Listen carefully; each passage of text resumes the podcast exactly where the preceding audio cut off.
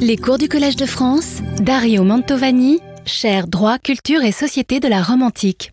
Mesdames, Messieurs, soyez les bienvenus. Voici un texte qui a traversé toute la culture européenne, de saint Thomas à Hugo Grotius, de Potier jusqu'à aujourd'hui.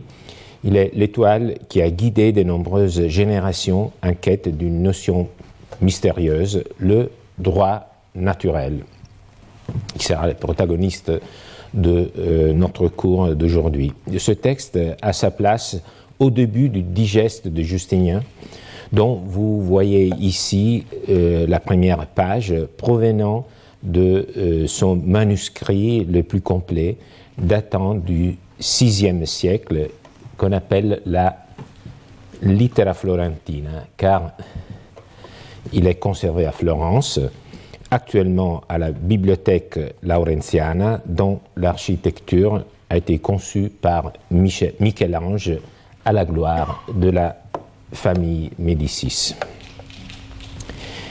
Il s'agit d'un texte du juriste Ulpien, et comme il se trouve, pour ainsi dire, à la une du digeste, là où tous les yeux convergent, il n'a pas échappé à l'attention des lecteurs euh, de toute époque. Comme cette notion de droit naturel reste encore énigmatique, mon pari de lire ce texte avec vous aujourd'hui est particulièrement risqué.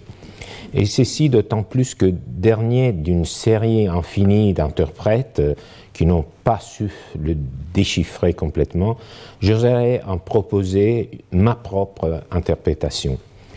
Si je m'y emploie, c'est justement parce que la notion de droit naturel est incontournable dans tout discours sur la nature et le droit. Et aussi parce que le rôle joué par ce passage du digeste nous rappelle plus en général le rôle que le droit romain a joué dans la construction de notre rapport au droit et au monde. Quant à mes interprétations, je tiens à vous rassurer, je suis parfaitement conscient que d'autres, et sans doute meilleurs, viendront bientôt s'y ajouter, ce qui prouve au moins une chose, à savoir qu'une discipline historique, alors qu'elle interroge souvent le même texte pendant des siècles, est toujours un progrès. Alors, répétons le, rite, lisons ce texte, euh, nous aussi, tout comme d'innombrables yeux avant les nôtres l'ont fait. Alors, euh, vous voyez ici le texte, disons, euh, de façon un peu plus lisible, et on peut commencer à le lire par ici, quatrième ligne, ius naturale est quod natura omnia animalia docuit. Nam ius istud, voyez, il y a une lettre qui a été effacée, istud, euh,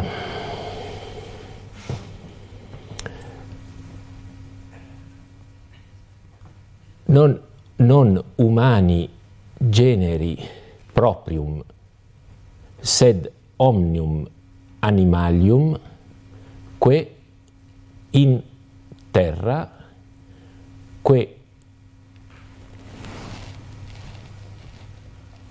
euh, que inter, j'ai vraiment du mal, euh, in mari nascuntur,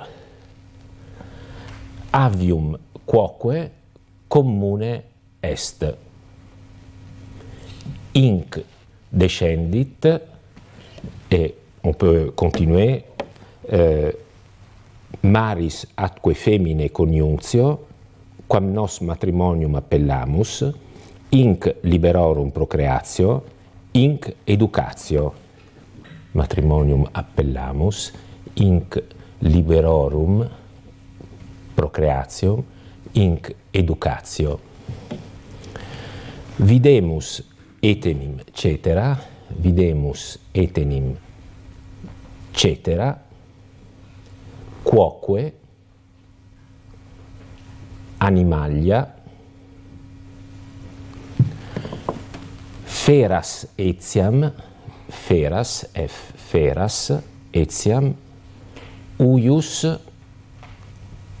istius, iuris, le, le début, iuris, peritia, c'est presque illisible ici, on pourrait lire censeri.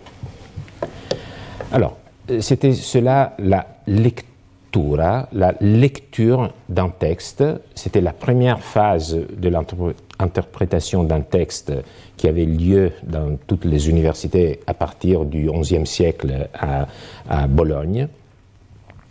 Et c'est la raison pour laquelle aujourd'hui un cours, on l'appelle une leçon aussi. Euh, donc pour l'instant, nous nous contentons de cette lecture du texte et nous y reviendrons pour en déchiffrer aussi, bien évidemment, le contenu. Alors, vous le savez euh, désormais, si l'on souhaite comprendre un texte, il faut nous placer dans la même position que, que, les lecteurs de la Rome antique ou ce qui revient à dire euh, la même chose, il faut se placer dans la même position que l'auteur qui a écrit ce texte possédait, avait. Alors, cela impliquerait bien évidemment d'avoir euh, les mêmes images mentales, la même mémoire littéraire, avoir à l'esprit les, mêmes souvenirs euh, des lectures, bref, avoir toutes les connaissances que le texte présupposé et suscité à son tour chez les anciens lecteurs, euh, les lecteurs anciens. Euh, idéal inatteignable, et pourtant, comme tout idéal, il nous indique le bon chemin. Alors, c'est au fond euh, la même méthode que euh, je m'efforce de suivre dans mes cours, hein, parce que vous voyez, je ne propose pas des conclusions déjà faites, mais je lis les textes, et non pas isolement, mais en, les replaçant dans l'arrière-fond de euh, la culture qui les entourait. Et dans notre séance précédente, nous sommes entraînés pour ce moment, pour la lecture la compréhension de, ce texte, en nous imprégnant autant que possible des mêmes connaissances dont Ulpien euh, disposait lorsqu'il a écrit en 212 à peu près euh, après Jésus-Christ. Alors, comme nous l'avons déjà fait la semaine euh, précédente, aujourd'hui un bref rappel suffira. Alors, vous savez que pour les philosophes, notamment pour les stoïciens, dont les idées furent largement accueillies par les Romains, euh, l'univers était l'œuvre de la physis, de la nature, comprise comme un souffle igné. Il l'appelait pneuma, qui parcourt tous les êtres sous des formes toutefois différentes. Donc c'est un souffle partagé tous, mais d'une façon qui varie par rapport euh, aux êtres. Donc, de ce point de vue, la nature, pour les anciens, n'était pas l'environnement, mais au contraire, c'était quelque chose d'immanent. Ce qui, ce qui marque un revirement euh, complet par rapport euh, à notre vision de euh, ce que c'est la nature. Alors, nous pouvons reparcourir très rapidement euh, cette cosmologie grâce à une page tirée d'une œuvre de Cicéron que nous n'avons pas exploitée jusqu'à présent, euh, c'est-à-dire le Deophycis. Alors, il s'agit de la dernière de, ces œuvres philosophiques achevée en 1944 peu après l'assassinat de César et un an avant l'assassinat de Cicéron euh, lui-même. Dédié à son fils, ce traité constitue un testament politique euh, de Cicéron. testament politique, j'insiste sur euh, cet adjectif, car Cicéron y décrit les devoirs d'un citoyen dévoué à l'intérêt public et à une vie réglée selon les idéaux aristocratiques. Alors, comme dans la pensée stoïcienne, l'éthique est strictement liée à la physique, il n'est pas surprenant de retrouver dans ce texte ce, cet entremêlement entre les deux dimensions, euh, celle de la physique et, celle, euh, et la dimension morale. Alors, d'abord, tous les êtres animés sont portés par la nature à se défendre, à protéger leur corps, à éviter ce qui leur paraît nuisible, à rechercher à se procurer tout ce qui leur est nécessaire pour vivre, comme la nourriture, un abri et les autres choses de même sorte. Tous les animaux ressentent aussi cet aiguillon qui pousse les deux sexes l'un vers l'autre pour perpétuer la race, tous prennent soin de ceux qu'ils ont engendrés. C'est le cœur, c'est le noyau euh, de, cette vision euh, qui n'est pas seulement anthropologique, mais qui comprend aussi tout le vivant. Mais entre l'homme et la bête, il y a surtout cette différence que la bête, n'écoutant que ses sensations, est tout entière absorbée dans le présent. À peine le passé et l'avenir existent-ils pour elle? Tandis que l'homme, à l'aide de la raison, dont il est doué, peut voir l'enchaînement de choses, la liaison, les causes, le principe et la suite des événements. Saisir le, les ressemblances, nouer l'avenir au présent, et de cette manière embrasser d'un coup d'œil le cours entier de sa vie et préparer tout ce qui lui sera nécessaire pour arriver heureusement jusqu'au terme. c'est une anthropologie qui, sur la base de la raison, euh, considère comme marque saillante de l'humanité la capacité de euh, s'intéresser au passé et aussi de se projeter dans le futur.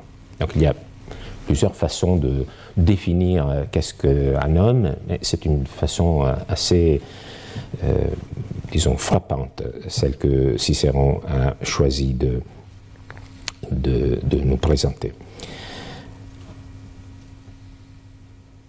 D'autant plus que Cicéron était dans un moment de sa vie où c'était très douloureux pour lui de regarder son passé, qui était parsemé de déceptions, et que se projeter dans le futur était presque impossible. C'est encore par la puissance de la raison que la nature rapproche les hommes et les fait vivre et s'entretenir ensemble elle leur inspire avant tout une vive tendresse pour leurs enfants. Elle les porte ensuite à former des associations et des rassemblements, à les maintenir, à s'y plaire. C'est à elle qu'ils obéissent quand ils rassemblent, c'est à elle, c'est-à-dire c'est à la raison, que les hommes obéissent quand ils rassemblent de toutes parts ce qui est utile et que, non contents de travailler pour eux, ils veillent aux besoins de leurs conjoints, de leurs enfants et de tous ceux qui leur sont chers et qu'ils doivent protéger.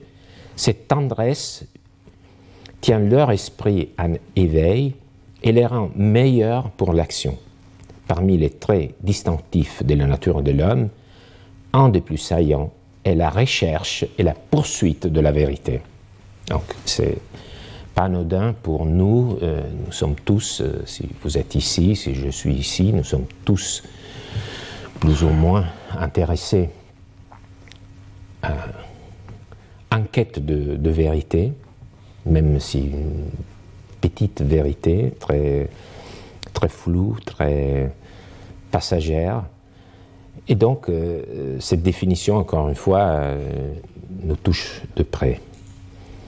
Trois éléments sont à retenir de ce passage. Premièrement, que le pneuma, le feu artisan qui souffle dans les créatures, les traverse de différentes manières.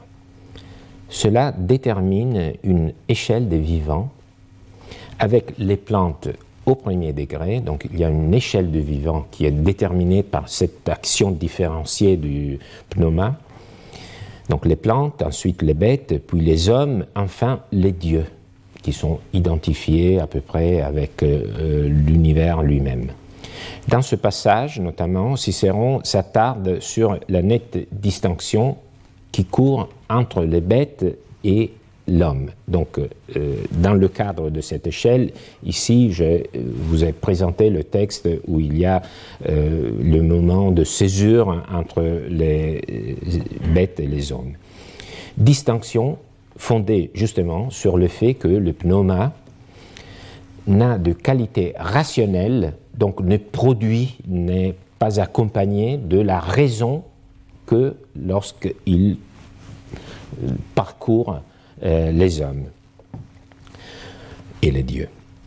Deuxième élément à retenir, cette progression hiérarchique, cette échelle des vivants, implique que le monde est considéré comme mis en place et aménagé spécifiquement pour l'avantage de ceux qui sont au sommet de l'échelle. C'est Cicéron qui le dit de façon tout à fait nette. Le monde lui-même a été fait pour le Dieu et pour l'homme. Et tout ce qu'il contient a été préparé et conçu pour la jouissance de l'homme. Nous pouvons commenter en disant, et c'était aussi les stoïciens qui le disaient, peut-être euh, avec une résonance un peu différente dans le mot, mais il parlait d'une providence qui songe au bien-être de l'humanité. Troisième élément souligné, le pneuma, le souffligné, est l'agent qui donne vie aux êtres, les conduit à leur plénitude.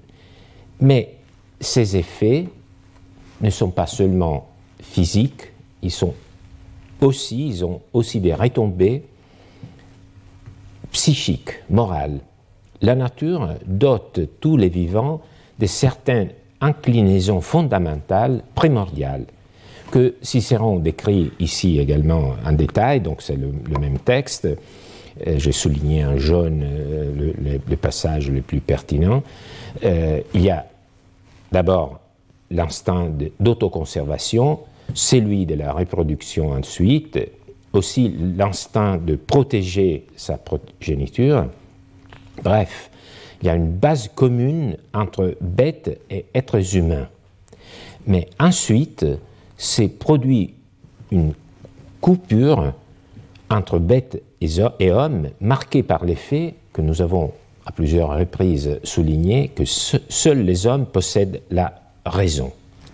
Les, Grecs parlaient de logos, les Romains, avec un jeu de mots, parlaient de ratio et oratio, parce que le mot grec logos euh, peut traduire euh, le discours, la capacité de, de, parler et aussi de raisonner, mais pour euh, les Romains, disons, le logos était se dédoubler dans ce couple ratio et oratio. Alors, si on, peut résumer cette dernière, troisième partie de, ce texte, ce troisième élément que, que j'ai souligné, ce qui fait l'homme, c'est l'amour de la connaissance. L'amour de la connaissance qui est parfois un peu fatigant, parfois il y a des déceptions, il ne faut jamais désister, parce que si on a ça dans son vocation profonde, dans sa nature, on continue à rechercher cet objectif qui nous appartient.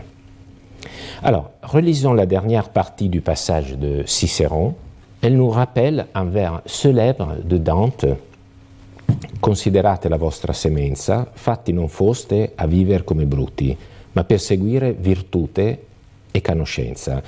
Pensez à votre origine, vous n'avez pas été fait pour vivre comme des bêtes, mais pour suivre la vertu, la connaissance. Alors, ce sont des vers euh, dont Primo Levi se souviendra pendant sa captivité. Il se dit alors le camp de concentration. Il écrit après sa libération, le camp de concentration une grande machine à nous réduire à l'état de bête, mais nous ne devons pas devenir de bêtes. Et c'est pour cela que Primo Levi essaye, pendant sa captivité, de se remémorer quelques passages de Dante qu'il avait appris à l'école, et soudain, il se souvient de ces vers et il remarque, c'est comme si je les entendais pour la première fois comme un coup de trompette, comme la voix de Dieu. Pendant un moment, j'ai oublié qui je suis et où je suis. Reprenons notre parcours. On peut résumer tout ce que nous venons de dire par les mots suivants de Cicéron. Encore une fois, vous avez compris que Cicéron n'est pas n'est pas le n'est pas quelqu'un que, qui n'attire pas je dirais pas mon attention, je dirais plutôt euh, mon, mon enthousiasme le, plus profond, pas seulement pour, euh, pour l'intensité de, sa pensée, mais aussi par, euh, par la façon dont il a vécu même si je sais qu'il a tiré beaucoup de critiques, mais c'est quelqu'un qui a su s'effrayer un chemin euh, très compliqué et sans jamais perdre euh, cet espoir dans, la raison humaine, aussi dans le droit, dans les institutions politiques. Alors, c'est par un, instinct, il dit, naturel, que nous nous sommes unis entre nous et associés pour constituer une communauté politique. Car s'il n'en était pas ainsi, il n'y aurait pas de place en ce monde ni pour la justice, ni pour la bonté. Et si les philosophes, le stoïcien, affirment qu'il y a des liens de droit entre les hommes, par conséquent, il n'y en a pas entre les hommes et les bêtes. nous sommes arrivés à cette formule très, euh, très nette. C'est un, vraiment un noyau conceptuel euh, que je vous prie de, de garder à l'esprit. C'est sur cet arrière-plan que nous pouvons maintenant nous, adresser euh, un texte d'Ulpien, le texte que je vous avais présenté dans sa forme euh, manuscrite, car il s'agit bien entendu du digeste de Justinien, mais le digeste de Justinien n'est qu'une anthologie de textes de la littérature juridique classique, et donc, ce que nous lisons euh, dans le digeste, ce sont des extraits tirés de différents ouvrages de juristes romains. Dans, une euh, large majorité euh, des cas, il s'agit de textes d'Ulpien, et c'est aussi le cas pour ce texte que nous allons lire aujourd'hui. Alors, comme vous pouvez le voir, et nous allons le lire plus en détail, mais euh, vous, pouvez tout de suite euh, euh, percevoir que le style d'un juriste n'est pas celui d'un orateur. Et un traité de droit n'a pas du tout l'allure d'un traité philosophique. Les juristes font de la sobriété leur toge. Ici, Ulpien s'est permis quelques libertés supplémentaires liberté stylistique supplémentaire, car ce passage est tiré du début d'un manuel dédié aux étudiants. Alors, je souligne souvent euh, que nous avons euh, affaire avec une littérature. Donc il y a aussi des styles différents par rapport au genre littéraire. C'est-à-dire que comme il s'agit de fragments tirés d'ouvrages très différents qui, appartenaient à la littérature euh, juridique euh, classique, il y a des différences entre euh, les textes aussi du point de vue stylistique, parce, que ça dépend aussi des destinataires des ouvrages, des destinataires à l'origine qui ces textes avaient été écrits. Alors, il s'agit d'un manuel ici, vous voyez le titre Institut d'Ulpien. Et euh, c'est aussi euh, un texte qui faisait partie de la préface, euh, de, la première partie de, ce, manuel. Et vous savez que les préfaces de manuel, vous le savez parce que vous avez tous eu l'occasion d'étudier sur des manuels, et les préfaces d'Emmanuel, à toute époque, sont les lieux des discours de motivation. Discours de motivation, le moment où l'on doit susciter un peu d'enthousiasme chez les élèves. C'est un peu comme le premier jour euh, d'école. Et c'est justement en vertu de son caractère protreptique et majestueux que ce passage a été remployé par les rédacteurs du digeste lui-même pour en faire euh, presque la préface, c'est pas exactement le premier, le premier texte, mais c'est presque euh, en tête du digeste. Donc ils ont utilisé la préface du Pien pour en faire l'introduction du digeste lui-même. Alors, cela dit, donc qu'il y a un peu plus euh, de liberté stylistique, ce discours d'Ulpien n'est pas comparable, pas du tout, euh, au discours euh, de, Cicéron que nous, venons de, lire. Mais le contenu est presque, presque le même, tout à fait comparable. Alors, le droit privé est articulé en trois parties, puisqu'il tire sa source des préceptes naturels des gens ou civils.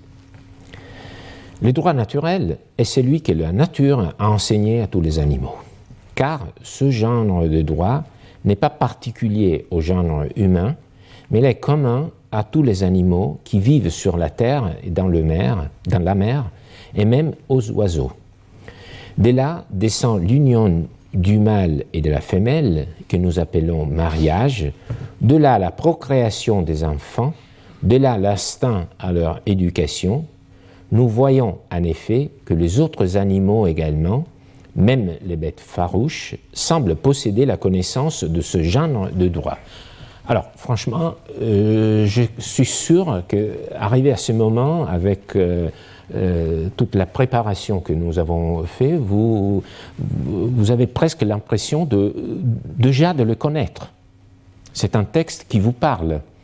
Il vous parle parce que euh, nous avons eu la patience d'y arriver euh, en ayant euh, dans notre esprit les lectures, en partie bien, évidemment, que son auteur avait à l'esprit quand il a écrit ce, passage. Donc, vous voyez, pour moi, la philologie, c'est ça c'est se mettre en position de comprendre les textes, mais pas de les comprendre comme nous voulons les, comprendre, mais comme les auteurs voulaient euh, qu'ils étaient compris. Pour moi, faire de l'histoire, et notamment de la philologie, c'est ça. Adopter le point de vue interne, pas adopter notre point de vue, même si Ici également, c'est un idéal, mais quand même, il faut faire euh, l'effort. Alors, encore une fois, comme j'ai évoqué l'arrière-plan, je ne veux pas euh, chercher à identifier toutes les lectures d'Ulpien et notamment, je ne veux pas dire qu'il euh, avait une connaissance philosophique très profonde. je pense qu'il avait des connaissances qui étaient les connaissances moyennes euh, de tous les appartenant euh, à, l'élite romaine à laquelle Ulpien, euh, de laquelle Ulpien faisait partie. donc il y avait un cursus qui impliquait l'étude, par exemple, de la rhétorique, et l'étude de la rhétorique, de la technique du discours, euh, impliquait aussi euh, l'étude des contenus, parce que pour euh, dresser un, discours, par exemple, aussi un, plaidoyer judiciaire ou un discours politique, pour une délibération politique, il, fallait avoir aussi des contenus. Et pour avoir des contenus, il, fallait étudier l'histoire, il fallait étudier aussi la philosophie. Donc, euh, vous voyez, c'était éducation rhétorique qui était vraiment l'éducation euh, euh, normale pour l'élite romaine, impliquait en tout cas d'avoir une connaissance philosophique. Bien évidemment, il y avait il y avait des, individus qui allaient plus loin et qui, étaient vraiment intéressés à, la philosophie. Cicéron est un exemple, bien évidemment. on ne sait pas, si, il y a des indices, mais on ne peut pas dire si Ulpien euh, avait une, éducation philosophique très poussée. En tout cas, euh, euh, c'est évident qu'il lisait le De Natura Deorum de Cicéron on peut le voir euh, par voie de rapprochement, mais aussi c'était évident. Euh, ça appartenait à la culture euh, générale d'un nombre de biens, pour ainsi dire. Et pour mieux replacer Ulpien dans son contexte, il faut rappeler qu'il était originaire de Tyr, c'est une ville en Syrie, à peu près à 60 km à sud de, de Beyrouth actuelle. Il était né euh, là-bas environ en 165 après Jésus-Christ, 165.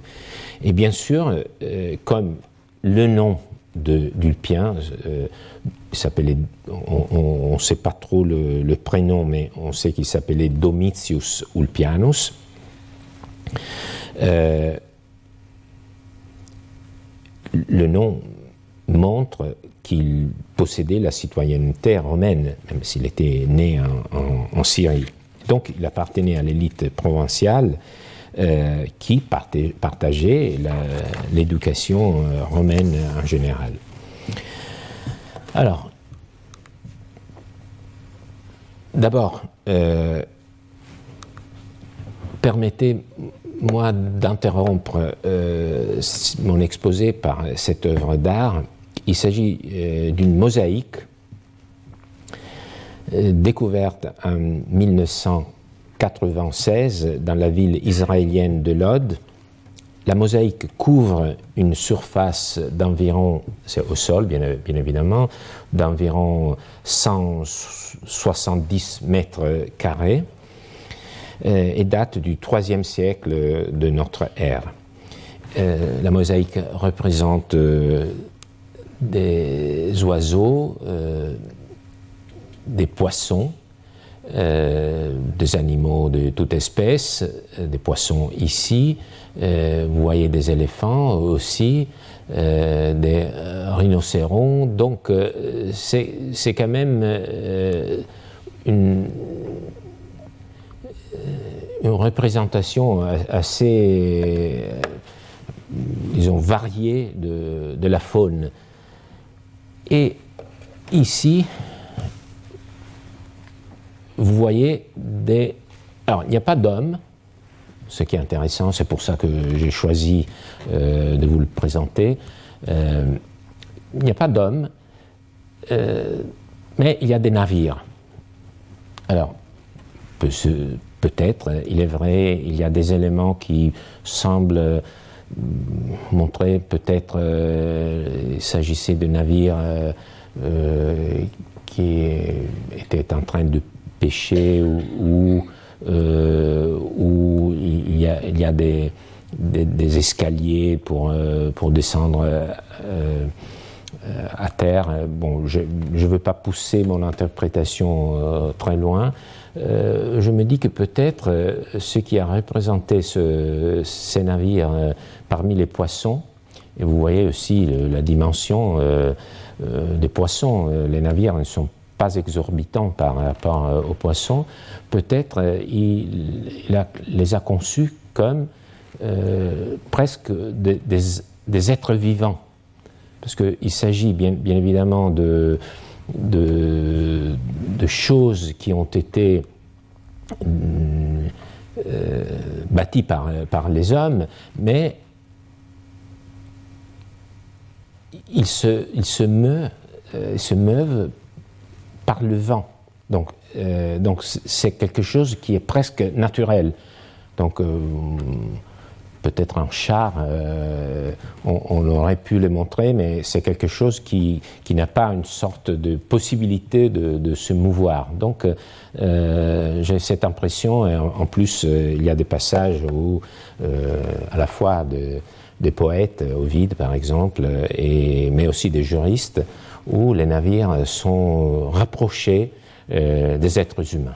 Donc c'était un peu mon euh, mon, rêve autour de, cette mosaïque. Nous pouvons revenir au texte d'Ulpien. Euh, D'abord, euh, je souligne, pardon, euh, je souligne que il nous a dit que il y a trois genres de, droit. Donc, il faut, comprendre que nous allons d'abord lire le, premier genre, connaître le premier genre, mais il y en a trois.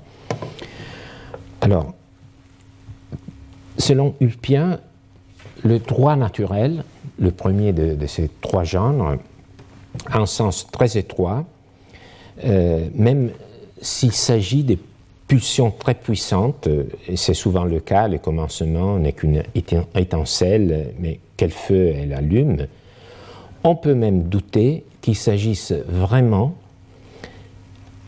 d'un droit au sens normal du terme. Ulpien le laisse entrevoir lui-même, car il parle deux fois de istud ius. Istius ius et euh, ius istud. Ce, droit, mais aussi ce genre de droit, cette sorte de, droit. Quelque chose qui n'est pas proprement un droit, après tout. Je vais développer cette idée euh, peut-être un peu longuement, mais c'est un peu euh, le cœur de mon interprétation. Alors, cette réticence à le considérer un droit, effectivement un droit, le droit naturel, on la comprend mieux un regard, encore une fois, de l'arrière-plan qu'Ulpien devait avoir à l'esprit. Par exemple, il ne serait pas étonnant euh, qu'il ait lu cette lettre de Sénèque, Sénèque le fils, cette lettre euh, morale, cette lettre euh, Lucilius, Les impulsions vers les objets utiles et la répulsion de ce qui nous est nuisible sont suscitées par la nature. On fait sans aucune réflexion et sans aucun raisonnement tout ce que la nature prescrit. Ne voyez-vous pas combien les abeilles sont habiles, habiles à construire leurs cellules, quelle harmonie parfaite dans le partage et l'endurance du labeur, et cette toile de l'araignée inimitable à n'importe quelle main humaine, cet art, c'est la nature qui la donne. C'est la nature qui la donne. Il ne s'apprend pas. La nature n'a rien communiqué d'autre aux êtres vivants que l'instinct de prendre soin de soi et l'habilité, peritia, l'habilité à le faire. Il n'est pas étonnant que les êtres vivants naissent avec un don dont l'absence rendrait la naissance inutile. Alors, vous voyez que c'est toujours dans la même perspective, la nature euh, euh, donne, provoque des impulsions euh, dans, tous les, vivants, dans tous les animaux. c'est par exemple l'impulsion à se protéger ou à procréer ou à protéger les enfants. Ici, vous voyez qu'il décrit un peu plus de près euh, à quoi ça, ça consiste. Par exemple, l'art de tisser la, toile euh, de l'araignée. Il parle de peritia. expertise, habilité. C'est le même mot que Ulpien utilise ici. Vous voyez? Ils ont cette euh, expertise, cette habileté. Pour euh, Sénèque, c'est l'habilité, euh, cet art qui leur permet de, survivre. Et ici, c'est à peu près la même chose, sauf que, disons, cette expertise porte directement sur le droit naturel. Donc, droit naturel, c'est un peu la locution qui euh, couvre euh, et, inclut toutes ces impulsions. Alors, je pense qu'on comprend mieux que ce qu'Ulpien appelle euh, ius naturale, pouvons traduire par droit naturel, n'est qu'une condition pré-juridique avant le droit. Plus radicalement encore, à mon sens, le jus naturale, le droit naturel, s'oppose au droit, disons au droit civil, au droit d'une cité, presque par antiphrase. Vous connaissez cette figure de la rhétorique, antiphrase, c'est presque l'opposé. C'est quelque chose d'opposé qui nous suscite euh, euh, l'image euh, symétrique. C'est un faux semblant d'un droit. Donc nous revenons au texte d'Ulpien. Ce qui me semble essentiel dans ce texte, c'est que lorsqu'il parle de droit naturel, il n'envisage pas les bêtes et les hommes en tant que membres d'un groupe je ne dirais pas d'un groupe euh, unitaire, euh, hommes et bêtes, mais même les hommes, ils ne les considèrent pas en tant que membres d'un groupe, mais individuellement. Chacun des êtres vivants est pris dans sa singularité. Et justement cerné sous l'angle de ses instincts. Certes, ces impulsions, ces instincts peuvent aussi pousser un individu vers un autre, comme dans l'accouplement. Néanmoins, cette interaction n'est qu'expansion et projection de soi. Plus que d'un droit naturel, j'oserais dire qu'il s'agit d'un individualisme naturel d'un égoïsme qui n'est produit de l'altruisme que par effet secondaire. Alors, cette interprétation permet peut-être de surmonter un certain nombre de difficultés qui font obstacle à une bonne compréhension de ce passage, de ce que c'est le droit naturel. Si le droit naturel est comparé par Ulpien à un droit, c'est du point de vue exclusivement extérieur. Tout comme le droit civil, le droit en vigueur, les instincts primordiaux des vivants donnent lieu à un, ordonnancement. Oui, parce que les impulsions, comme les impulsions poussent les vivants à agir, il est évident que la somme de ces actions euh, peuvent donner lieu à une sorte de, d'ordonnancement, de, régularité, si vous voulez. La régularité qui vient du fait que tout le vivant partage des impulsions qui sont euh, prévisibles. Mais c'est seulement vu de l'extérieur. Du point de vue interne de son soubassement, ce droit naturel n'est engendré que par l'instinct. Il ne repose pas sur la raison, sur le discernement entre bien et mal, donc il ne s'agit pas de droit. Car raison, c'est le mot décisif, déterminant. Donc, revenons encore à la cosmologie de nos philosophes la nature sous la forme de pneuma, de souffle ardent vivifiant, déploie des qualités différentes selon les êtres qu'il traverse. Alors, à l'échelle des vivants, nous savons très bien, euh, allant des plantes jusqu'à Dieu, il y a des différences. Chez l'homme, le pneuma ne se borne pas à susciter les instincts dont Ulpien parle ici, mais aussi il est porteur de raisons. Donc il est porteur, euh, ce pneuma, aussi de ce discernement. Nous pouvons appeler ce discernement le sens de la justice. Alors, jusqu'ici, si nous lisons seulement cette première partie de la préface d'Ulpien, on pourrait se dire que euh, les hommes et les humains et les non-humains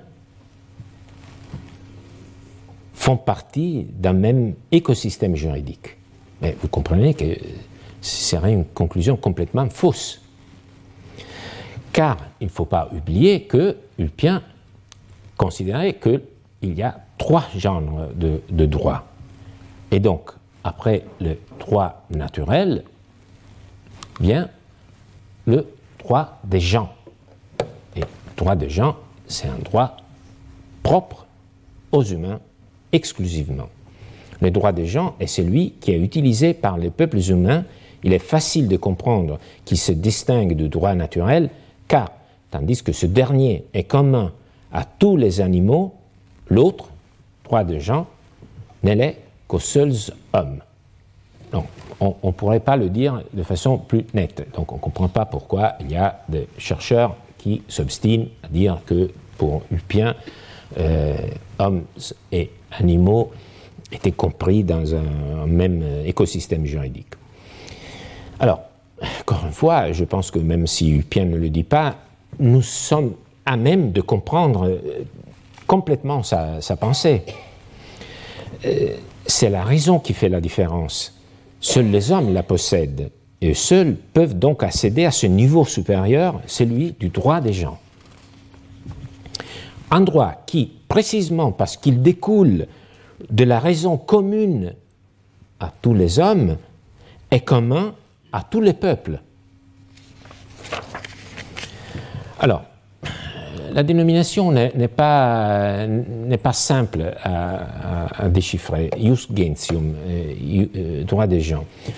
Alors, euh, dans ce contexte, les gens signifient une communauté organisée, peuple.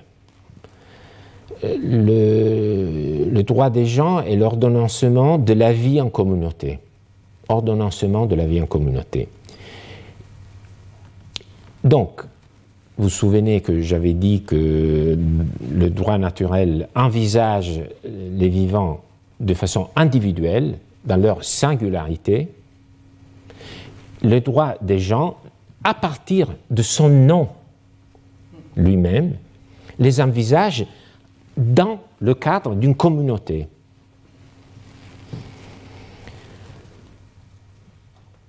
Il s'agrège c'est la raison qui les pousse à le faire, ils s'agrègent, ils créent des communautés. Donc, le droit des gens envisage les hommes dans une dimension intersubjective. Et c'est là toute la déchirure entre humain et non humain. La racine de la séparation de l'homme de l'écosystème, son arrachement pour en faire le centre du monde.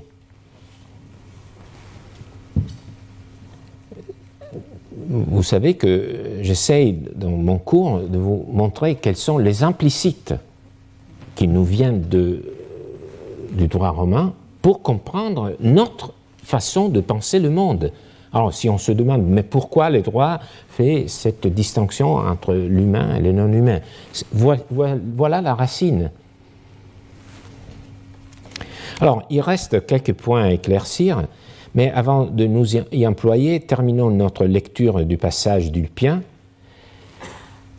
Nous parvenons ainsi à la troisième composante, euh, je vous l'avais dit, il y a trois genres de droit. Euh, la troisième composante du droit qu'il envisage, Il nous a parlé du droit naturel, du droit des gens. Maintenant, c'est le tour du droit civil. Il ne définit pas directement qu'est-ce que le droit civil, mais il le fait presque par le biais d'une opération arithmétique. Le droit civil est celui qui ne s'écarte pas totalement du droit naturel du droit des gens, cependant sans leur être complètement asservi. Ainsi, lorsque nous ajoutons ou retranchons quelque chose au droit commun à tous, nous établissons un droit propre de la communauté, c'est-à-dire un droit civil, c'est-à-dire le droit d'une cité. On peut dire le droit de la cité, mais c'est le droit d'une cité. Alors, Ulpien comprend par euh, droit civil la partie des règles et des institutions que chaque cité constitue pour elle-même. Il ne s'agit donc plus de quelque chose de commun, d'universel, comme les deux couches précédentes, mais des normes spécifiques sur une base locale.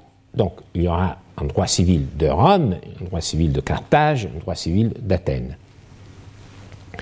Alors d'habitude, on, se représente ces trois couches, donc euh, droit naturel, droit des gens, droit civil, par des, cercles, euh, des ensembles euh, de cercles concentriques. Je crois qu'il s'agit, c'est pas exactement ça, donc je vous propose cette représentation des, des, trois éléments, trois ensembles. Le droit naturel le plus petit, et nous avons dit qu'il s'agit en fait d'un non-droit, d'un non-droit. C'est la prévisibilité de comportement qui peut susciter l'idée qu'il s'agit d'un droit. Mais nous avons vu que ce qui manque à, cette régularité, c'est la réflexion. Donc, ce sont les instincts qui nous poussent à nous orienter d'une certaine façon, mais on est en dehors de euh, ce qu'on peut comprendre comme droit qui implique le discernement, le sens de, justice. Après, il y a les deux autres euh, euh, éléments. et, et donc, donc, vous voyez quelle, est ma représentation des trois couches. Euh, il serait trop complexe de, de essayer de, d'indiquer, identifier les rapports entre les trois couches. On peut dire euh, simplement qu'il y a des chevauchements, en partie elles s'additionnent, euh, mais il y a aussi des contradictions. Il y a des antinomies ce qui est très intéressant pour nous, et pour comprendre, parce que nous avons toujours euh, en tête l'idée de droit naturel, parce que le droit naturel, nous avons vu qu'est-ce que pour, euh, pour Ulpien. Mais après, il ne faut pas oublier que le droit naturel, c'est une locution qu'on utilise souvent aujourd'hui. Donc nous avons cette idée que le droit naturel, c'est quelque chose qui s'impose, qui devrait s'imposer. Alors, euh, ce qui est très intéressant, c'est que le euh, droit naturel, selon les anciens, ne s'imposait pas nécessairement, pas toujours. Parce que si l'on considère les humains sous l'angle de leurs instincts, ils sont tous libres et égaux. N'était pas l'autoconservation euh, le premier instinct de l'homme. Alors, comment expliquer l'esclavage?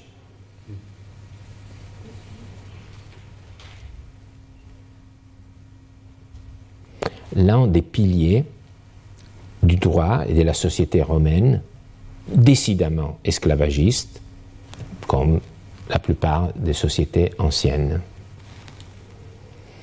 Alors, c'est encore une fois euh, l'arrière-plan philosophique qui nous permet de le comprendre tellement diffusé, partagé, que Virgile l'a mis en poésie dans la Géorgique, et Sénèque a intégré vers dans une des lettres à Lucilius, lettre célèbre 90. Il s'agit justement d'une description de la condition qui, dans cet imaginaire, précéda l'origine des peuples, origine des peuples et du droit des gens. Donc nous avons ici le, premier premier moment de, ce texte, c'est le, moment qui précède l'origine du droit des gens. Jamais situation plus admirable pour la race humaine ne peut s'imaginer. Et quand Dieu permette à un homme de créer une terre et de régler la condition des habitants, il ne choisira pas autre chose que ce qu'on raconte de ces peuples primitifs chez lesquels, Sénèque donne la parole à Virgile, il n'était même pas permis de borner, de partager les champs par une bordure, les récoltes étaient mises en commun et la terre produisait toute d'elle-même, librement, sans contrainte. L'âge d'or. Quelle génération fut plus heureuse? Il jouissait en commun de la nature, elle suffisait en bonne mère, à l'entretien de tous. La terre elle-même était plus fertile, sans culture, et s'est prodiguée aux besoins de peuples qui ne la pillaient point à l'envie. La concorde présidait au partage, la guerre était inconnue, elle est même pure du sang des hommes. Or, le luxe s'écartait de la nature, le luxe qui s'aiguillonne lui-même de jour en jour, qui grandit avec les siècles, ingénieux, auxiliaire des vices. Alors, c'est un récit en deux temps. Un récit en deux temps. Alors, euh, d'abord, ce sont les vers de, Virgile qui sont l'emblème du premier euh, moment. Un monde où tout était à tous et à personne. Il n'y avait pas de propriété foncière, euh, pas d'agriculture, mais les hommes se contentaient de cueillir les fruits spontanés de la terre. Ensuite, l'avidité, le goût pour le luxe, les guerres. Les guerres. La représentation de la nature humaine vient ainsi à être historicisée. Oui, la puissance de ce dispositif. Parce que nous avons toujours parlé de la raison. La, raison euh, semble s'agir de quelque chose euh, qui est hors de l'histoire, qui rassemble toujours euh, à elle-même. Mais ici, nous voyons un récit qui enclenche une dynamique. L'homme mu uniquement par ses instincts appartient à une phase aurorale pré-communautaire, l'âge d'or, à condition, on peut l'appeler âge d'or, à condition de savoir que cet âge d'or n'est qu'un artifice pour penser ceux qui viennent après. C'est une notion, celle d'artifice, qui a été développée par un grand juriste, euh, euh, Yann Thomas. Hum, c'est important de comprendre que presque toujours, lorsque nous lisons ce genre de, euh, représentation euh, des, époques grandieuses et, très fascinants, il s'agit presque toujours d'une tentative d'expliquer les présents. Donc ce sont des rétrospections pour expliquer et souvent pour légitimer un état de, fait présent. Alors, vous avez vu que pour comprendre euh, qu'est-ce qui se passe aujourd'hui, l'écrivain a présenté une âge différente et une dégénérescence de l'homme euh, provoquée par l'avidité, le luxe. Pour les Romains, le luxe, c'était vraiment un gros mot, le pire, le pire de, vice. Ce qui qui implique toujours le déclin. Alors, on peut euh, retrouver sans surprise la même dynamique dans la pensée des juristes. Vous voyez que les juristes euh, sont très sensibles, entrent en résonance avec les philosophes. C'est n'est pas Ulpien cette fois-ci, c'est un juriste un peu, euh, disons, plus tardif. Euh, il a écrit sous Dioclétien, hermogénien. Euh, et c'est aussi euh, un texte, euh, disons, c'est simple, et ce sont souvent les textes simples qui choisissent de s'envigorir par l'insertion de, phrases assez rétentissantes. Alors, Hermogénien nous dit, nous allons euh, c'est ce droit des gens qui a introduit les guerres, euh, distingué par, euh, distinguer les peuples. Donc c'est ce droit des gens qui a introduit les guerres, distingué les peuples, fondé les royaumes, individualisé les propriétés, posé des limites aux terres, installé les immeubles, établi les échanges, les achats-ventes, les louanges, les obligations, excepté quelques institutions qui ont été introduites par les droits civils il y a deux éléments, on pourrait se dire, il y a d'une part la délimitation, individualisation, d'autre part aussi des échanges. Donc c'est pas seulement un mouvement de, disons, de ségrégation, mais il y a aussi un mouvement vers euh, l'altérité. Il y a les deux. Donc, euh, dans ce cadre, euh, le droit des gens est bien le produit de la raison, mais il est aussi le produit d'une dégénérescence de l'homme. Et donc, il intègre aussi des institutions qui sont le reflet de ces vices, comme l'esclavage. C'est Ulpien, cette fois, qui en parle. Les manumissions, c'est un texte, c'est pas un beau texte, effectivement, mais il faut, le lire. Donc, le, contenu est très intéressant, mais le style est c'est euh, décevant, c'est assez décevant. Les manumissions sont aussi du droit des gens, donc les manumissions appartiennent au droit des gens, trouvent leur origine dans les droits des gens. Les manumissions, la manumission est en effet la libération de la main.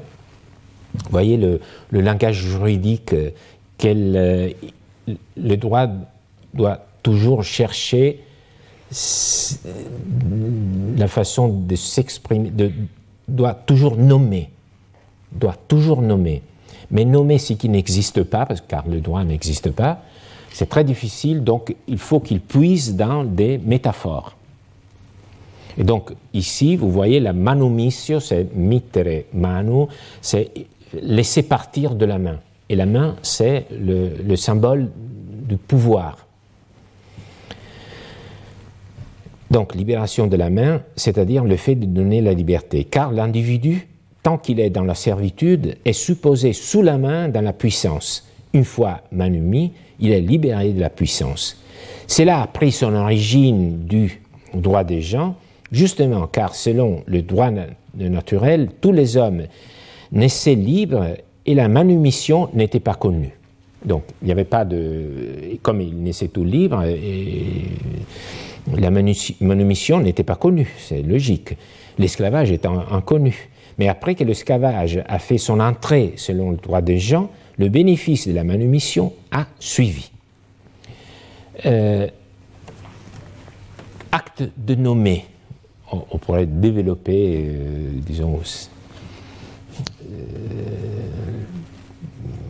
on pourrait évoquer les noms de, de Derrida et parler de la violence originaire, alors que nous sommes appelés d'un seul nom naturel, c'est-à-dire homme, selon le droit des gens, il vint à en exister trois sortes. Les libres, leur contraire, les esclaves, et un troisième genre, les affranchis, c'est-à-dire ceux qui ont cessé d'être esclaves. Donc le fait que d'un seul nom naturel, nous sommes des hommes, mais le droit a produit trois catégories, a, donné trois noms différents, ça implique qu'il y a maintenant une différence. Et ça, c'est produit au niveau du droit des gens. Donc, le droit des gens, ce n'est pas seulement la couche du droit exclusif aux hommes, étant fondé sur euh, la raison, dont seul ils jouissent, c'est aussi le lieu où l'histoire entre en jeu. Ce qui la met en mouvement, c'est une tendance humaine à l'excès, une racine d'immoralité qui engendre la chute. Les droits des gens est donc bivalent pour deux raisons. Parce qu'il contient des institutions qui sont le reflet du bien, mais aussi du mal. Et parce que ces institutions sont le fruit d'un processus qui dure dans le temps. Il n'est pas comme le droit naturel qui est statique, les instincts primordiaux étant donnés une fois pour toutes. Alors, le moment est venu de tirer très brièvement deux conclusions. La première, la plus évidente, à laquelle tout nous a préparé depuis les derniers cours, il y a une fracture entre le droit naturel et les droits des gens qui reproduit la fracture qui existe entre les êtres doués des raisons et les êtres qui en sont dépourvus. Il s'ensuit que les humains peuvent exploiter librement, il y a une conséquence. Ils peuvent exploiter librement, dans cette perspective, en toute licéité, ce qui n'est pas humain. Tout ce que la nature, l'ordre naturel du monde a produit justement en fonction des hommes ne le disait pas Cicéron. Le monde a été créé pour les hommes. C'est la racine de l'anthropocentrisme juridique qui nous accompagne. Par contre, la nature ayant créé une sorte de parentèle entre nous, les êtres humains, il en découle qu'il est impie, on ne peut pas, qu'un homme porte atteinte un autre homme. Donc il y a un fondement naturel de l'interdit de se nuire réciproquement. Deuxième conclusion, on pourrait penser qu'Ulpien les autres juristes n'ont fait que répéter des doctrines philosophiques répandues qui faisaient partie de l'éducation courante. C'est à partie vrai, mais les juristes n'ont jamais rien fait pour rien. Ce genre de réflexion proche de l'éthique avait d'abord une fonction de légitimation. Première fonction, légitimation. Les juristes montrent ainsi que le droit est en harmonie avec les valeurs partagées par les publics. Donc il y a, une sorte de cohérence entre la perspective philosophique et le, montage du droit. Donc c'est une façon de légitimer le droit. Mais se limiter à cette fonction de légitimation, ce serait oublier un point essentiel. Les juristes utilisent la philosophie comme tout autre élément culturel pour construire une pensée autonome. Autonome. Donc il ne s'agit pas d'emprunter ou d'utiliser la philosophie comme un ornement, mais ce sont des éléments que la pensée juridique transforme pour se constituer une pensée autonome. Avoir identifié une dimension, celle du droit naturel, une dimension dans laquelle tous les hommes naissent libres et égaux, n'est nullement inutile, même si après on voit l'entrée en jeu de l'esclavage. On pourrait se demander pourquoi souligner qu'il y a eu un moment où les hommes étaient tous libres, donc c'était seulement euh, quelque chose de complètement, euh, disons, hors, euh, hors, propos? Non, parce que ce, ce moment auroral permet aux juristes de construire une dimension qui est un non-droit, non-droit, mais qui a néanmoins une prétention juridique. Dans cette dimension liminaire, même les esclaves peuvent se comporter comme des hommes. Dans cette dimension euh, pré-juridique, les esclaves, en tant qu'hommes, peuvent se comporter comme des hommes, avec des conséquences sur le droit proprement dit, sur le droit en vigueur. Et donc, je répète, c'est surtout à Yann Thomas que nous devons ce, type de, de, mise en garde. Et je pense qu'il faudra y revenir, peut-être euh, déjà dans la prochaine séance. C'est par exemple, cette dimension qui permet aux esclaves de conclure des contrats avec des, effets juridiques favorables, en partie aussi défavorables, pour leur maître. S'il n'y avait pas cette dimension, où est-ce qu'on pourrait placer les esclaves? C'est donc une façon de rendre le monde de droit plus adapté à la réalité, parce que, parce que les esclaves étaient des hommes dans la réalité, tout en étant un monde à part. Un monde à part. Vous vous souvenez que Cicéron, on en a parlé dans une des précédentes séances, Cicéron disait que l'homme se construit une seconde nature, altera natura, avec ses mains. Et les juristes font de même. Je vous remercie. Retrouvez tous les contenus du Collège de France sur www.colège-2-france.fr.